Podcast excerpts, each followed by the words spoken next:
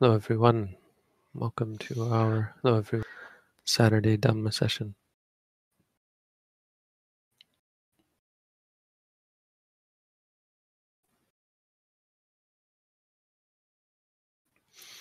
Today I'll be talking about perversity. I normally say perversion, but perversion sounds a little bit off putting, I think, because it's not quite what we mean. But there's a teaching of the Buddha called the Vipallasa Dhamma. Vipallasa is kind of a technical, te- technical perversion.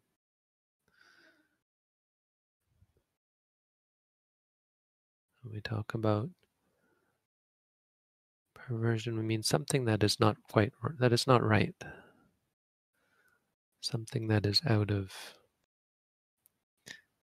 out of uh, out of alignment. The vipallasa are four ways in which we perceive reality that are out of alignment, out of whack with the way things actually are.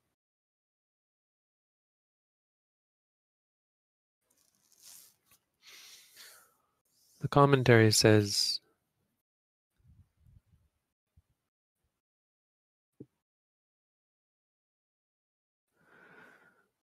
commentary to the Satipatthana Sutta says that one of the reasons why the Buddha taught the four Satipatthana, why are there four? Why did he make four categories? Is because they correspond to the four Vipallasa.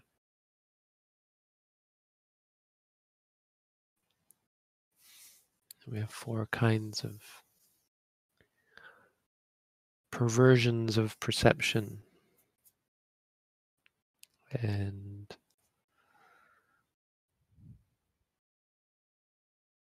Vipallasa, the, the four Satipatthana address these four.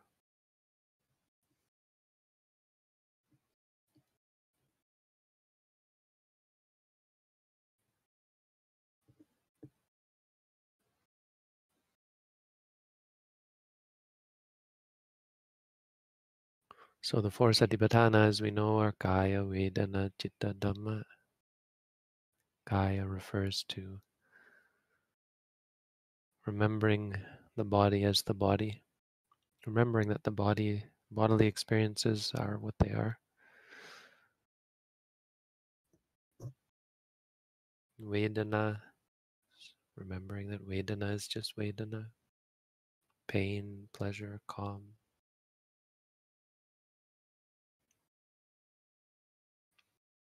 Chitta,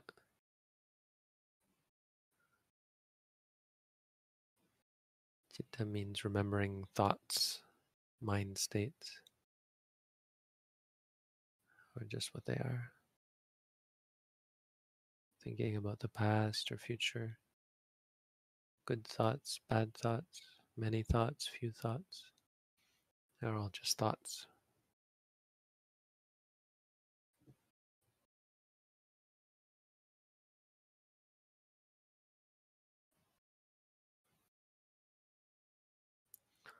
And Dhammas, Dhammas is a large category that has many things in it. But Dhammas are realities. Realities, important realities. Realities taught by the Buddha. You know, the realities of the hindrances. Liking, disliking, drowsiness, distraction, doubt.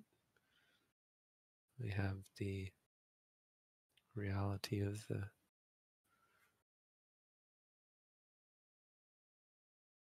six senses seeing, hearing, smelling, tasting, feeling, thinking.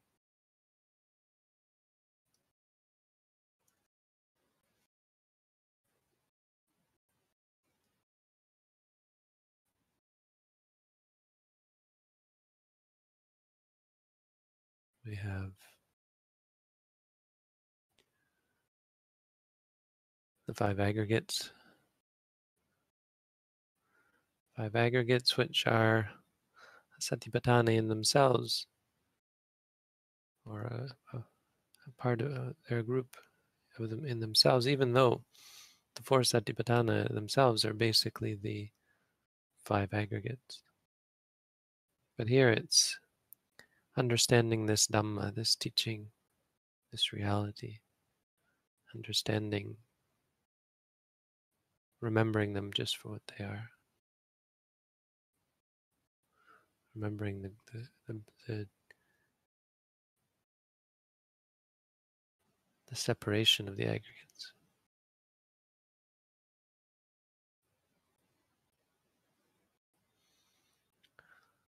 The four Bojjhangas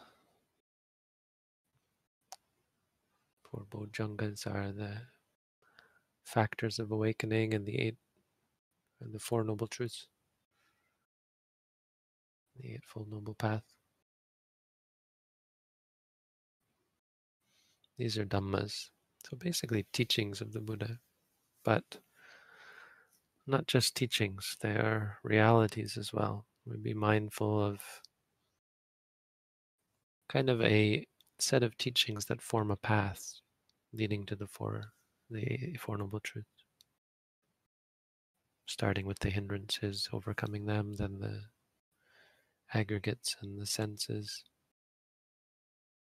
which is what we practice what we observe when we practice the four satipatthana. And then by that developing the bojjhangas and realizing the truth. These are the four satipatthana, and it's a whole talk in and of itself. But the four vipallasa dhammas are a way of describing what the four satipatthana are addressing, and they are subha vipallasa, which is a perversion of perception of beauty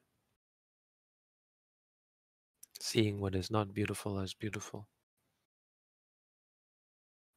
Number two is the perversion of perception of happiness, seeing what is not a source of happiness as a source of happiness.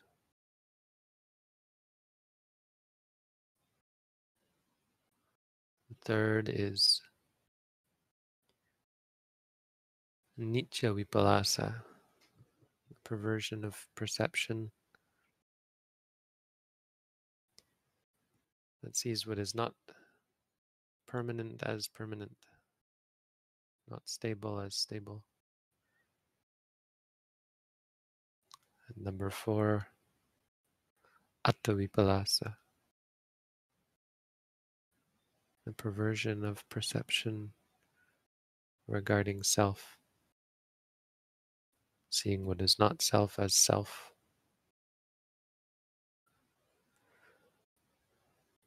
Perverse.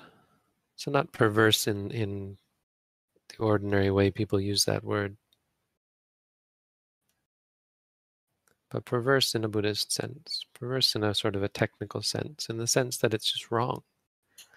Not only is it wrong, but it's important that it's wrong. We can be wrong about many things. But being wrong about these four things is is harmful. Harmful to us, harmful to others.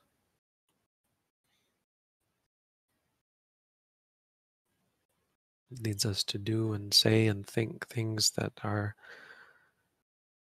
inconsistent. We we act and we speak and we think in order to obtain in order to get what we want. But what we want ends up not being good for us. We want beauty. But if we chase after things that are not beautiful, we won't we won't be satisfied. We want happiness, but we chase after things that aren't happiness. We want stability, we chase after things that are incredibly unstable cling to things that are unstable, thinking they're stable.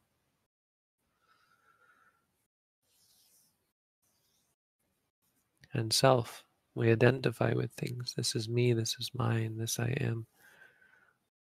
Oh, and it's not ours, it's not us, it's not ourself, and so it's out of our control and we suffer. And these are the four satipatthana. These are the objects of the four satipatthana. Or they are mainly uh, separated out and covered by one of the four satipatthana. So mindfulness of the body addresses subha vipallasa because it's the body that we see as beautiful. It's the body that we cling to. Cling to physical form. We can cling to our own beauty or ugliness, or we cling to the beauty of others. We cling to the sexual appeal of the body, the attraction of the body. Mindfulness of the body dispels this delusion, corrects this perversity, because it's not nearly true. It's not anywhere near true. There's nothing beautiful in the body. There are no diamonds. There's no gold.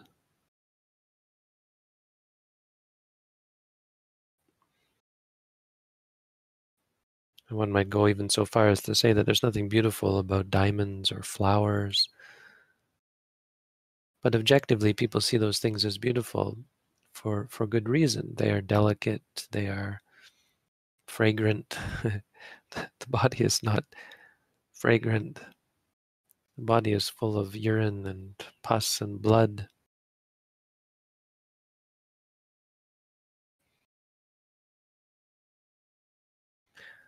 So there, there's nothing special about the body. Ultimately, the, the goal is not to be repulsed, but what's useful about the body is that it is so glaringly unattractive that our attraction to it is is fairly quickly dispelled through the practice of mindfulness effectively is dispelled and yet we are so attracted to it that it's a very foundation aspect of our of our clinging.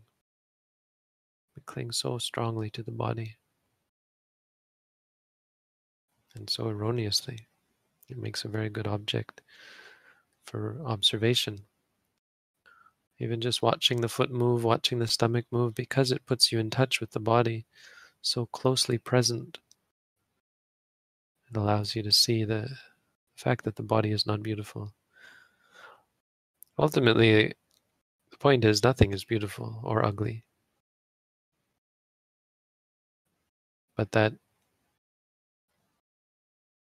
we have such strong perceptions in this regard. Ultimately, there's no reason to see anything as beautiful or ugly. The most beautiful things are, are beauty, beautiful states of mind, beautiful qualities of mind. Those are things that are truly beautiful, but there's nothing physical that really is beautiful or ugly. That's all just perception, right? But nothing drives that point home better than looking at the body because of how glaring it is and how strong our attachment is, how strong our perversity is. We get it so wrong. Dogs find dogs attractive. Humans don't find dogs sexually attractive. Cows find cows attractive. Dung beetles find dung beetles attractive.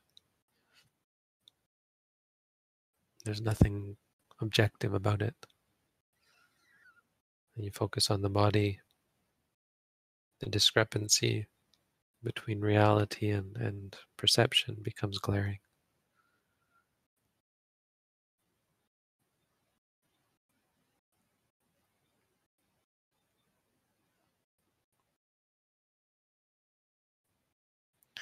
Vedana, Vedana number two.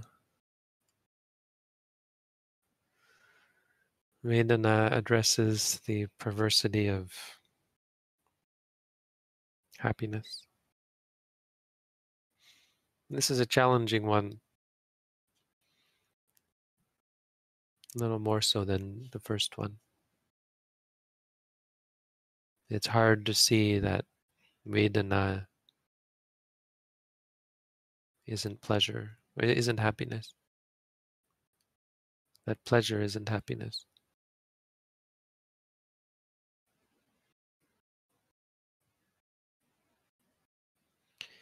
It's hard to uh, uh, to appreciate and to understand intellectually. It's not so hard to experience. Often meditators are left unsatisfied and discouraged because of how unsatisfying Vedana ends up being.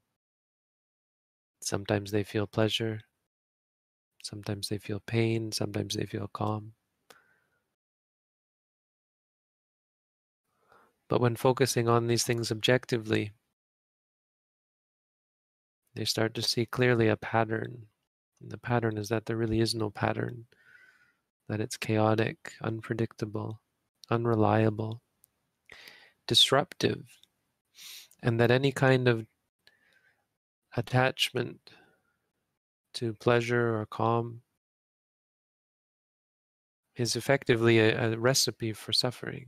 It's a uh, it's a cause for stress and suffering.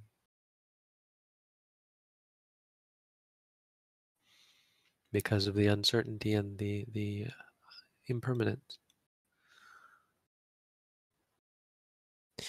and because of the pointlessness of it. A person who experiences pleasure doesn't become happier as a result. They like that they're experiencing pleasure, but they don't become a happier person. This is what's hard to see, hard to understand. Not so hard to experience. People who are addicted to pleasure aren't happier than those who are not. They're, in fact, quite the opposite. They're dependent, addicted, quick to anger, quick to become bored and dissatisfied, happy and carefree when they get what they want, but miserable when they don't get what they want.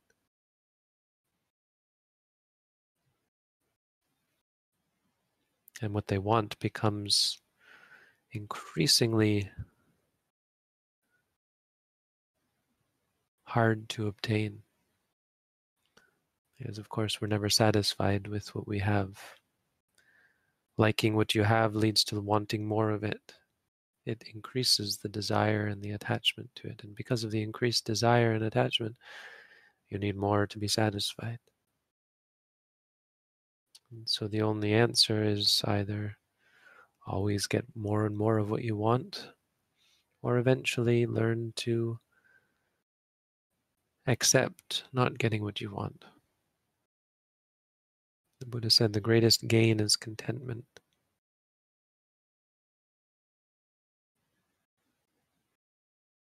The great the best thing you can ever get is contentment. A person who clings to pleasure is never going to get that. No matter how much you seek out, you're never going to get contentment. Like a drug addict who has to go through withdrawal in order to be free from their addiction. The only way to contentment is to learn to live with and free yourself from your addiction.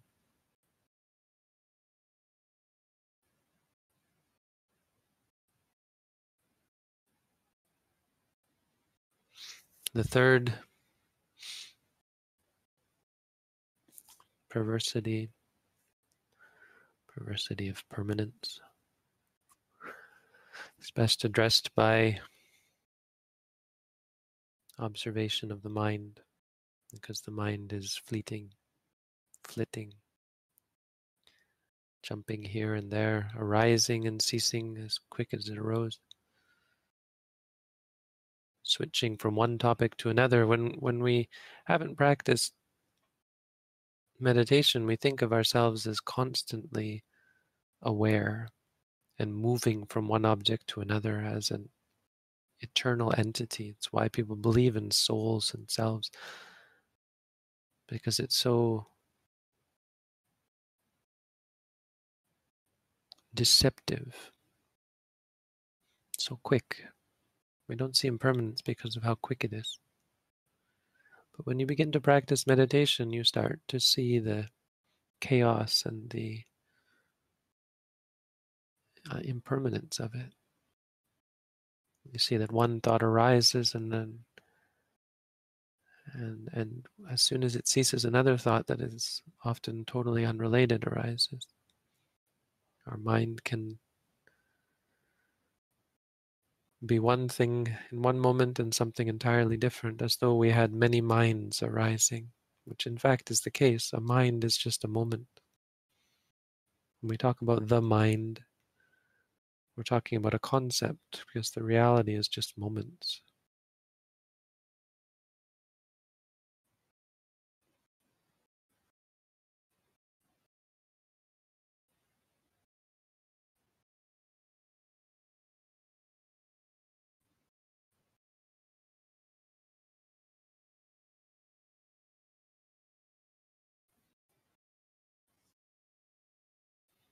So when you watch the mind thinking, thinking, you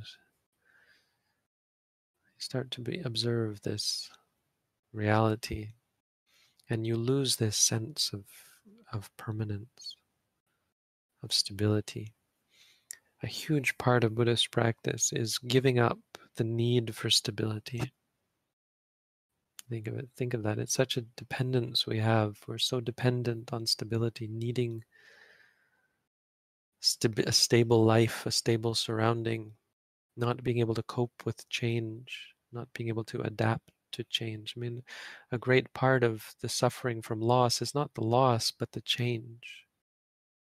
Of course, losing something dear to you is, is a great suffering. That's a part of Buddhist practice, but simply the fact that things are different is a huge part of what, what causes us to suffer. And if we could, and when we can, come to see this reality of impermanence, straighten out our perception, we lose so much of this the sadness, the despair, the depression, the, the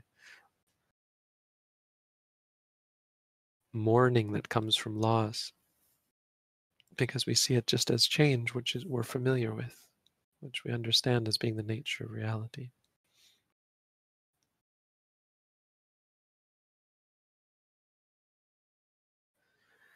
And the fourth, perversity, perversity of self, perception of self.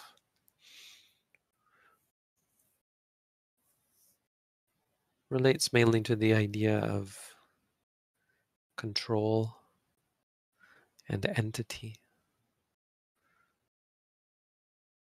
So when we talk about reality in Buddhism, we make clear that reality doesn't consist of entities, and that entities are part of this view of self. A self, a soul, an ego is just one of many kinds of entities. By entity, it means like things, people, places, possessions. My body, my car, my parent, my child, my husband, my wife, my money, my life, things. Things don't really exist. Most especially our own thing, this thing we call us, this self doesn't exist. The self is just a concept that the reality is still just moments of experience. That we can never actually come in contact with such a self. Such a thing is never perceived, it's never detected. All that can be perceived and detected are moments of experience.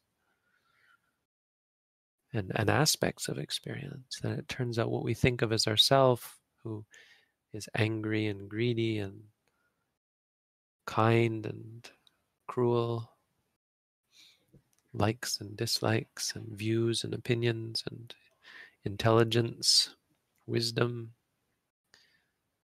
all of these qualities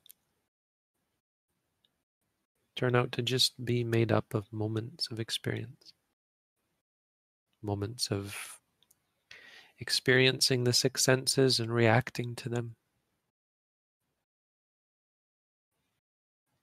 experiencing the five aggregates that arise at the three sen- the six senses.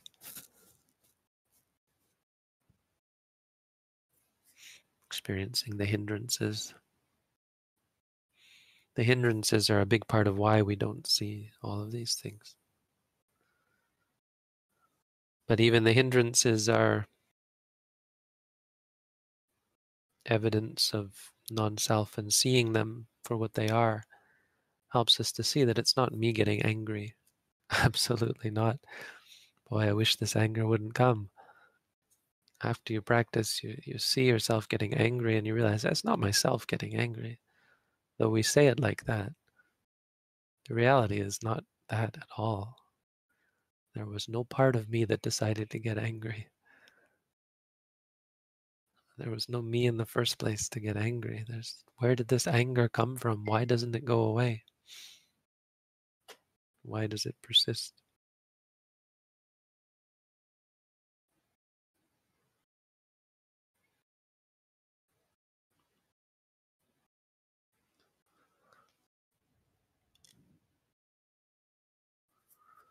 greed when we want things. We think it's I want, I want this, I want that. Uh, nothing like that at all. Wanting is also unwieldy, unmanageable. It's like a fire. How do you put out this fire?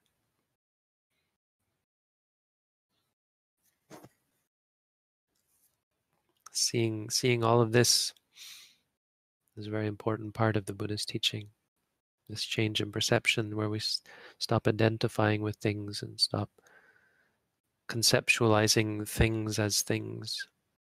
It allows us to be flexible and independent and, and very much in tune with reality. When we live in a world of things, people, places, and so on, we lose sight of the fact that underneath it all, there's this system of experiences going on. And so when someone changes, we're shocked. How could they change? That's not who they are. And if we understand through the practice of mindfulness what it means for someone to be something, we start to see how quite possible it is for someone to change quite drastically. And we become more familiar with this and less surprised when things change. We're more familiar with the changing nature and the frac- fractional and a f- fractured nature of reality. It's not one big entity, but many moments, chaotic moments of experience. So, those are the four vipallasa. give some background on why we practice the Satipatthana, or it's a way of describing and explaining why we practice the four Satipatthana. It's one way of describing it. Touches on some important topics. So it's a useful teaching, a good way of helping provide an introduction or some depth to our understanding of mindfulness practice, some of the issues that we deal with as Buddhists and some of the issues that we consider to be important. Important, important things to focus on, to concern ourselves with. So that's the Dhamma for today. We'll move on to questions. This is also a question and answer session. So if you have questions about your practice, you can ask them now. At this point, we're not going to allow anything but questions in the chat just to keep it focused. The idea is that if you're new here, that if you don't have a question, just close your eyes and you and I can meditate together. We have helpful volunteers here. Chris is asking the questions, and behind the scenes, we have Jim and Ulu collecting your questions, organizing them, and preparing them for Chris. So we don't have to do anything. Let's just sit back and close your eyes, and we'll be mindful together. You can listen to me answer.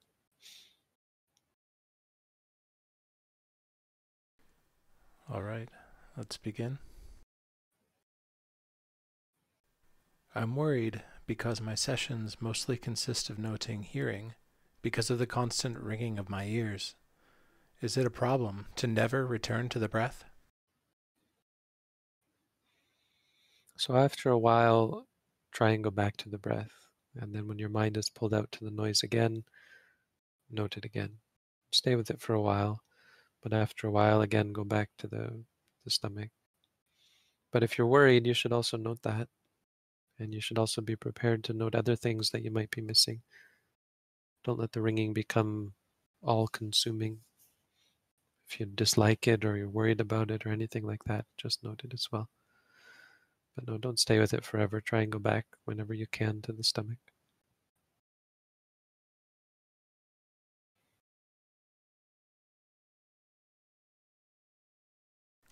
Recognizing that even one moment spent in meditation is better than none, what would you recommend for an untrained meditator as the shortest formal session, equally divided to walking and sitting? Well, there is no shortest session. I mean, what I recommend to people is to try and work up to 30 minutes walking, 30 minutes sitting. So a start would be 15 minutes walking, 15 minutes sitting. If you can do that twice a day and slowly work up to 30 minutes walking, 30 minutes sitting in the morning, and then the same in the evening, that would be a really strong meditation practice. Now, if you can only do 15, 15, if you can only do 10, 10 to start, that's fine. But I recommend people at least to work up to an hour a day of meditation. But another thing, another part of that is trying to be mindful throughout the day. So you can count all the moments during the day when you're able to apply the practice as well.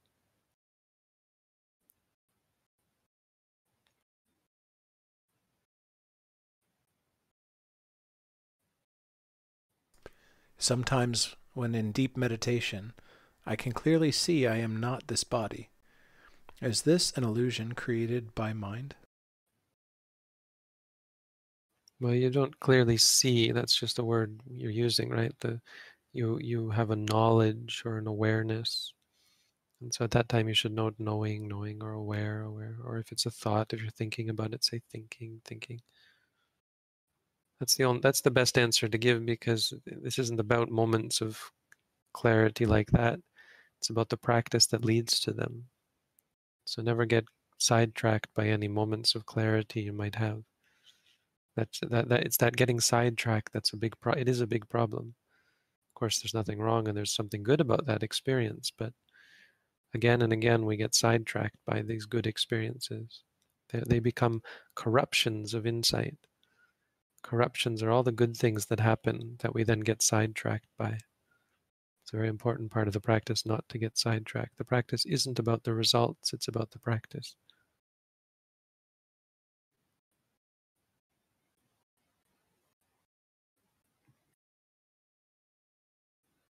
In meditation, how can we choose what is most prominent while at the same time not ignoring anything? Well, you can't. You pick which is prominent and you ignore the others. I mean, you don't ignore. What does it mean to ignore? It means you don't note. You note what is most prominent, and the rest you don't note. That's what it means. You don't really ignore anything. You you experience things, and then they go away. But by ignore, we mean, or you would mean, uh, not note them. Then yes, you you do ignore the rest.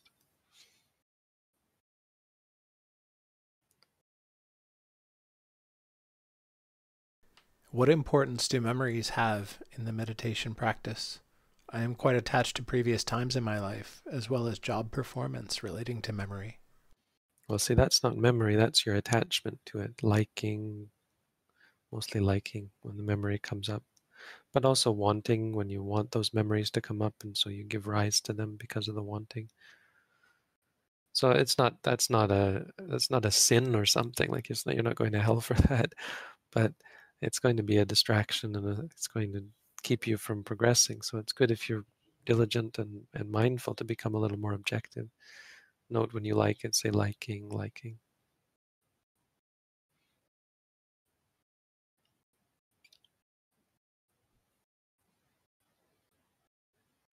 Is it okay to consciously note things for a shorter amount of time than what I typically do, maybe even at the risk of not noting them long enough? Should I tweak this until it feels right? Try and note until whatever it is goes away. If after a long time it doesn't go away, you can ignore it, but stay with it for a while. Stay with it for some time until the mind has had enough of it.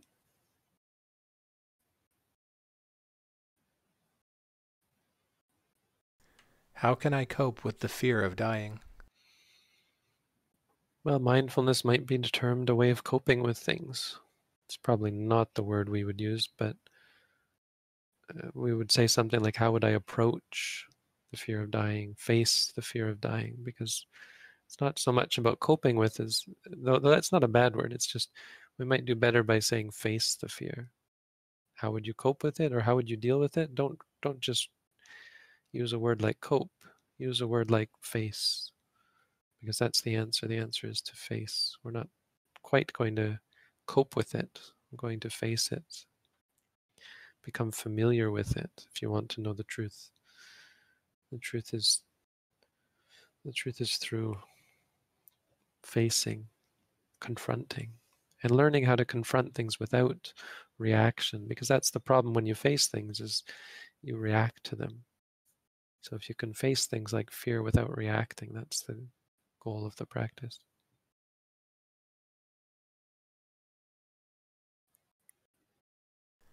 Sometimes I'm so mindful that having a conversation is hard because I'm not thinking what to say. It creates lots of pauses in the conversation. Is this common?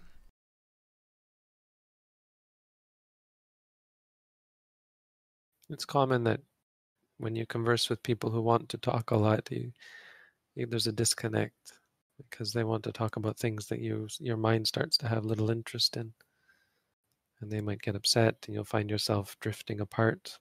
That's common.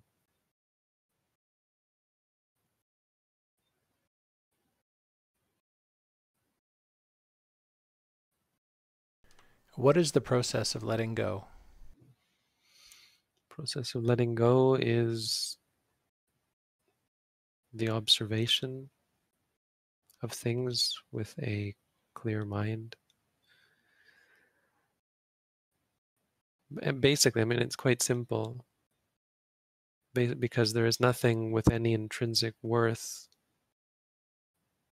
uh, in regards to clinging meaning nothing is worth clinging to. There's there's nothing in anything that makes it worth clinging to. And so simply seeing things objectively is a sufficient condition for the arising of letting go, for the for the state, for the event of letting go. You don't need anything else but to see things as they are, which is why we observe objectively. When you observe objectively, you'll start gradually to see things more clearly until you see things just as they are. And then it's not that it's not actually letting go, in fact, it's just never clinging in the first place.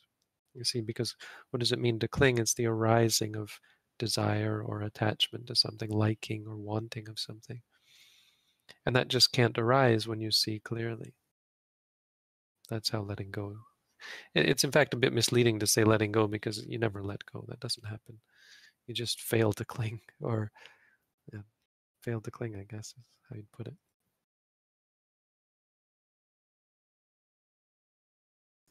How big of a deal is social distancing and reducing the potential spread of the virus as a Buddhist? Is it unnecessary to take it to great lengths relative to what society at large is doing? So here's the thing about the virus is that people are getting sick and dying from it. Not not necessarily us, but other people. And so a big part of Buddhism is compassion and kindness. Another important part of Buddhism is is harmony. And so these two things I think are how I would describe or, or teach about the, the state of things with the virus is that one, if that's what everyone else is doing, you should go along with it because that's harmony and, and that's the, the way society has um, decided to approach it. But the other thing is, and that's not so important, what's more important is the fact that clearly wearing a mask might stop you from get, getting help from getting the virus, but more importantly, it stops you from spreading the virus, getting it and then spreading it to others. Because this is a thing that is killing people, a lot of old people, our parents, our grandparents. And so, out of kindness to others, I think it's important that we we we recognize this. I think there's a amount of selfishness involved with people who decide not to wear masks, even even just um, negligent, even just not not thoughtful.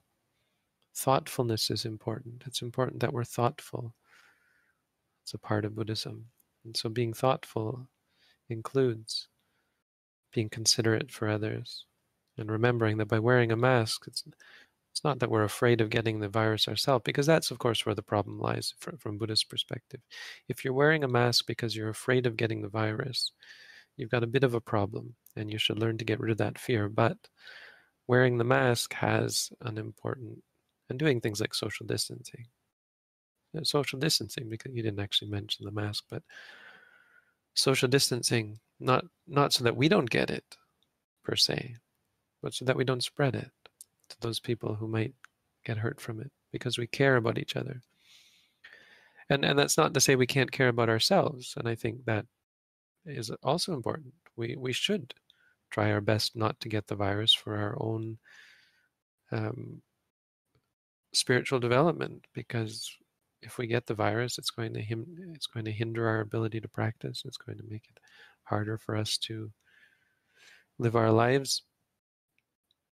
And so we acknowledge that that's part of it as well. Ultimately, sickness as a Buddhist is is an issue. It's something that we don't take lightly we appreciate the severity of it but all that we all that we change is our fear and our reaction to it. So if you're getting angry about having to wear a mask and having to social distance you're not practicing buddhism. If you if you think it's it's a bad idea or or a useless thing to wear the mask then i think you may not be out of line so much with Buddhism in terms of your worry about diseases and so on. It might actually be a positive thing that you're not concerned with your well being, but you've missed a very important point. You've failed to be conscientious and thoughtful and kind in your consideration for others and for the effects. I was thinking, you know, if people were mindful and thoughtful and and considerate well, not considerate, let's just say thoughtful in remembering to wear a mask and appreciating the, the use of it, well, how, uh, it wouldn't be hard to control the sickness. It's the easy thing to say, but obviously it's it's not really possible because of how many people there are in the world. But that's really a big part of it. You don't just spread the sickness by some fluke. We spread it because we're not thoughtful we're not mindful of it we don't we don't think we don't consider that it's a part of our reality it's not really a deep buddhist teaching in that sense but it's a part of buddhism nonetheless to be considerate and thoughtful and harmonious and caring for each other not doing things that would harm each other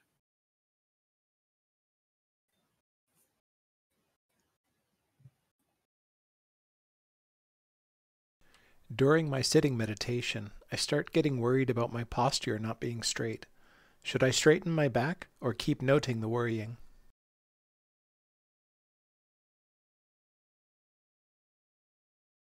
Note the worrying. do both, I suppose. You, you can straighten your back, just say straightening, straight or moving, or even wanting to move and then moving. But also note the worrying.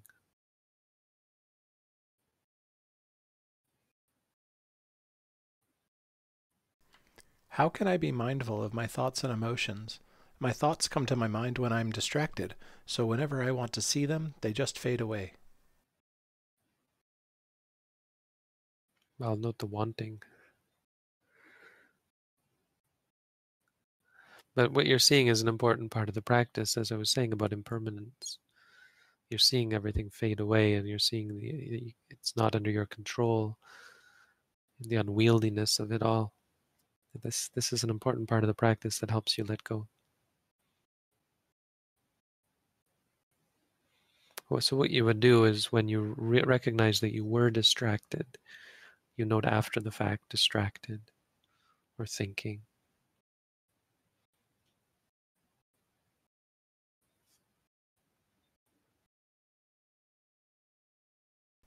Sometimes when I meditate, the recollection of the qualities of the Buddha come to mind, and it gives relief from unpleasantness temporarily. Should I say thinking, thinking for these recollections? If you're recollecting the Buddha, you're not practicing mindfulness. It's a different, or you're not practicing satipatthana practice. It's a different practice. So as you can see, it's it's beneficial, and so if you do that for some time, just take some time away from it to then do mindfulness practice. Mindfulness of the Buddha and that sort of thing is like it's like rubbing medicine. My teacher would say. You know, we have medicine ointment that you put on the on your sores and so on, and it makes you feel better. But mindfulness is like eating medicine. And you take a pill and it actually cures your illness.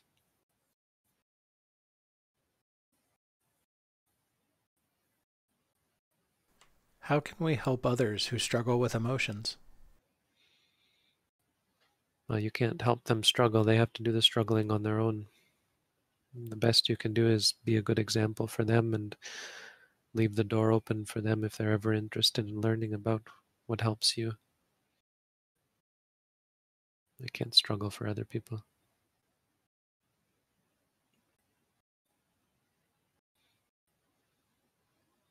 In sitting meditation, sometimes it is difficult to note rising and falling of the abdomen. Shall I note touching points in those instances? You just know sitting, sitting. But try and note whatever makes it difficult as well. There's usually something blocking it, like some tension or some emotion or some state of mind. There's usually something you're not noting. Just be vigilant about noting things when they arise.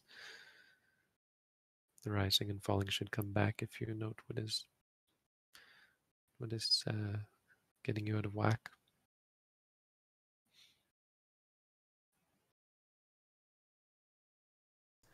How can one mindfully bargain hunt?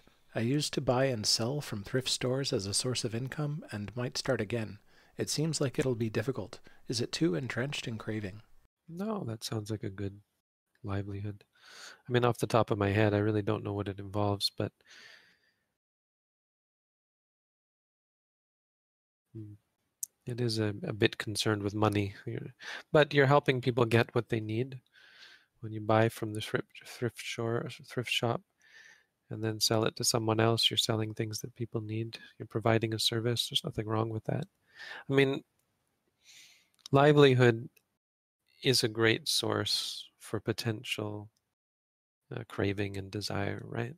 But it's also possible to do the very same things that would normally cause craving and desire without the craving and desire simply because it's necessary you need a means of income and you're not hurting anyone. You find a means of income by which you're not hurting anyone. You're not bothering anyone, and you do that. You provide some service, and in turn, people support you. The best way is when you don't expect anything in return and people support you because they appreciate you. You're seeing that a lot, um, I think, online with these GoFundMe projects and so on, or where people have a project and, and other people support them uh, often based not on what they get get from the person, but on how much they appreciate and and and how much they can. Right? It's not about currency. I you you gave this, so I pay this much. It's this is what it's worth to me, and this is what I'm able to pay, and this is what I want to give. Which I think is a really good thing. I think that's a good part of the internet now. This this sort of uh, free stuff, getting things for free. And I, I saw a book once many years ago, something about free and how we're getting into the culture of free, where you you make money by giving things away for free, which I think is really good. Anyway, it's a tangent, but it's an interesting idea. Economy is necessary unless you're you're say a monk who who's given up economy, but uh, but even a monk, you know, gets supported because people support people appreciate, and you know, model modeling your livelihood around that sort of model is, I think, uh, the best way, if possible.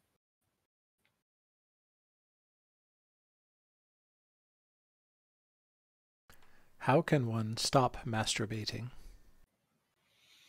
Mm-hmm. Well, takes mindfulness. I, I think of all the things that you should be concerned with, it may not be the most important one, unless, of course, you're going to become celibate a monastic. But as I said in my pornography and and uh, pornography and uh, masturbation video, I think that's what it was called.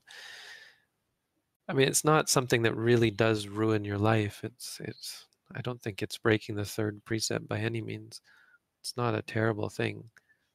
It's just, and so I mean, that's important conversation, important discussion because it's so taboo.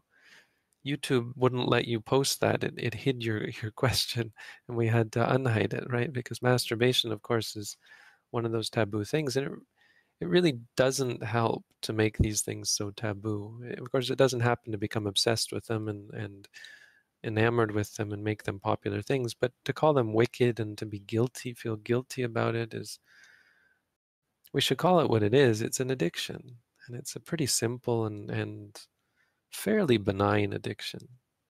I mean, not, uh, I'm talking from a societal standpoint. You're not going to go out and become a killer just because you, you are, you're triggering um, physical responses and orgasms in your body. I mean, it's really just a stupid thing. One of my, one meditator once said to me, he was talking about life and how he's getting married and somehow it conversation got to masturbation and he said, I'm not a monkey. it really stuck with me. I never heard anyone say that before. But the way he saw that, it's like being, it's like monkey. I don't know if monkeys masturbate, masturbate, but I suppose they must if, if he's talking about it. But uh, that's what he equated it with. I mean, it really is a kind of a silly thing. And so mindfulness definitely helps with that. I mean, it helps you come to terms with it really the only the only answer for this and many things is vigilance and mindfulness. If you're mindful you can dry these things up but but again i'll emphasize that it's usually not the most important thing you should be focusing on. Focus on focus on seeing clearly about things like this and and many other things as well as opposed to being obsessed with stopping it. Focus on seeing clearly because the first stage of enlightenment doesn't get rid of any of these things it just puts them in the right perspective where you see that they're absolutely not going to satisfy you. Get to the point where you've actually gotten that point across to your mind, and, and, and then the rest just falls into place.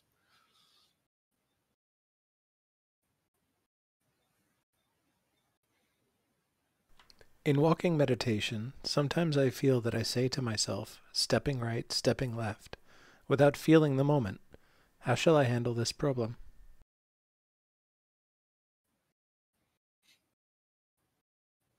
Well, practice really. I mean, you're just seeing how the mind works. You're seeing that the mind doesn't really work, that the mind is unwieldy, uncontrollable. It's just a part of the practice. Just be patient with it. You can say something, stop walking and say knowing, knowing, distracted, distracted.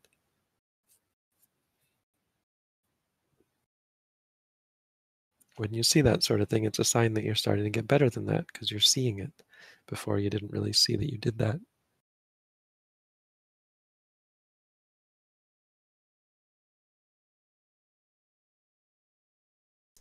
I have a Christian background. I went as far as to an enclosed order. Buddhism is very different. May I ask how you have balanced the two? Well, I mean, I don't usually talk about myself, but I was never Christian. I, I have a Jewish background that wasn't very strong and much more cultural than anything. My parents did never talk about God or anything like that. But, you know, talking about there's no balance between the two. I mean, the differences between Christianity and Buddhism are irreconcilable. The, the, the similarities, of course, you can see, but it's all about determining what is what is Buddhist about what you've done and what is not Buddhist. Because parts of Christianity are Buddhist and parts of them are not. Anything to do with pra- with praising God or relying on God, relying on anyone, any other external thing to for your salvation, Jesus or God or anything like that is foreign to Buddhism.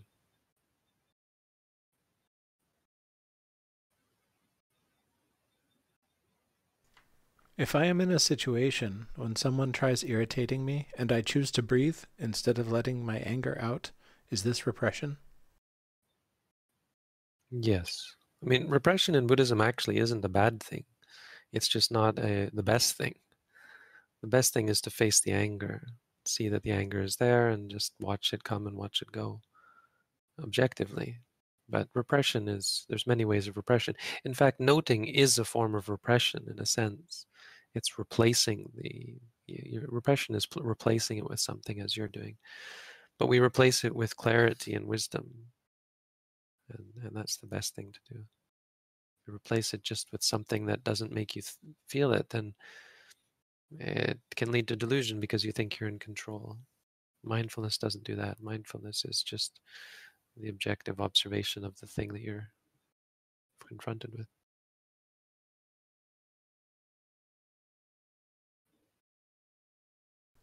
The practice of mindfulness has inclined me towards seclusion from society.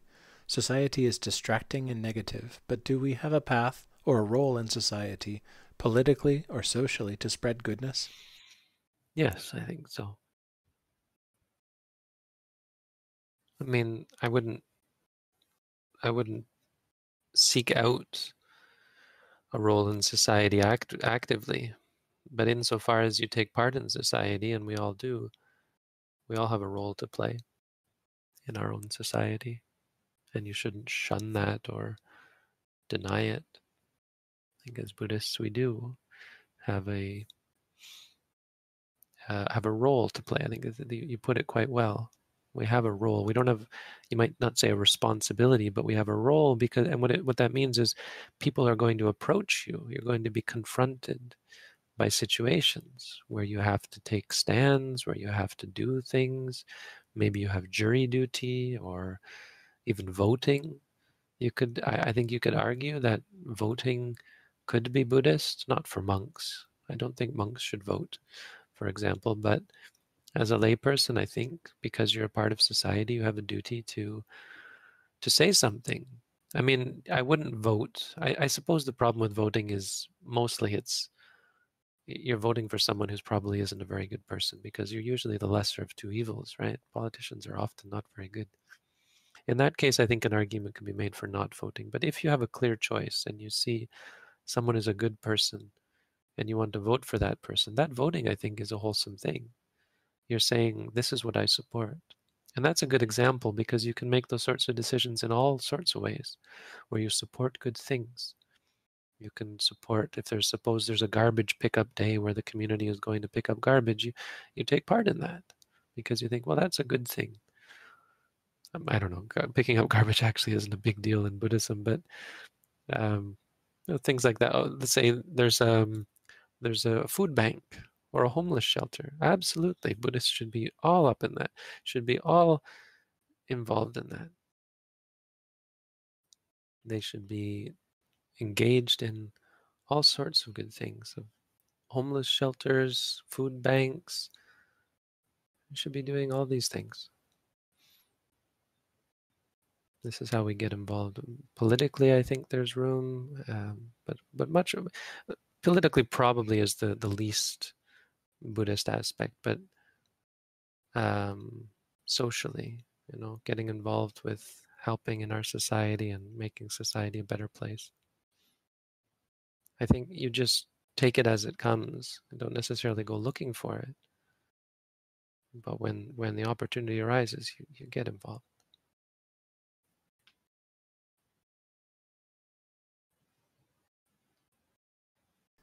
Bhante, we've crossed the hour, but there are two more questions in the first tier. Do you have the time to answer? Go ahead. How can we use meditation to help make important life decisions?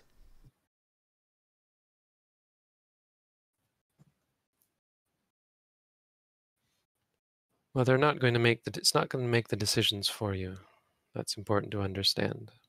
You know, meditation isn't about decisions. It's about clarity of mind. Important life decisions often aren't as important as we think they are. The decision isn't the most important thing, the state of mind is. And a state of mind relates to the moments of experience that we have in our life, and that's what's really going to change our lives. Decisions will change our lives sometimes, but they're they're far less important than our state of mind as we do the things that we decide to do.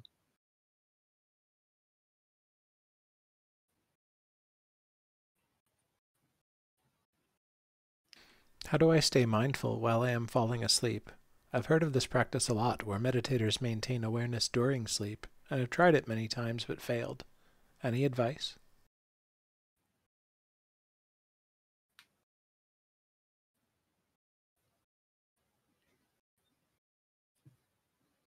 Well, it takes practice. I wouldn't worry too much about that.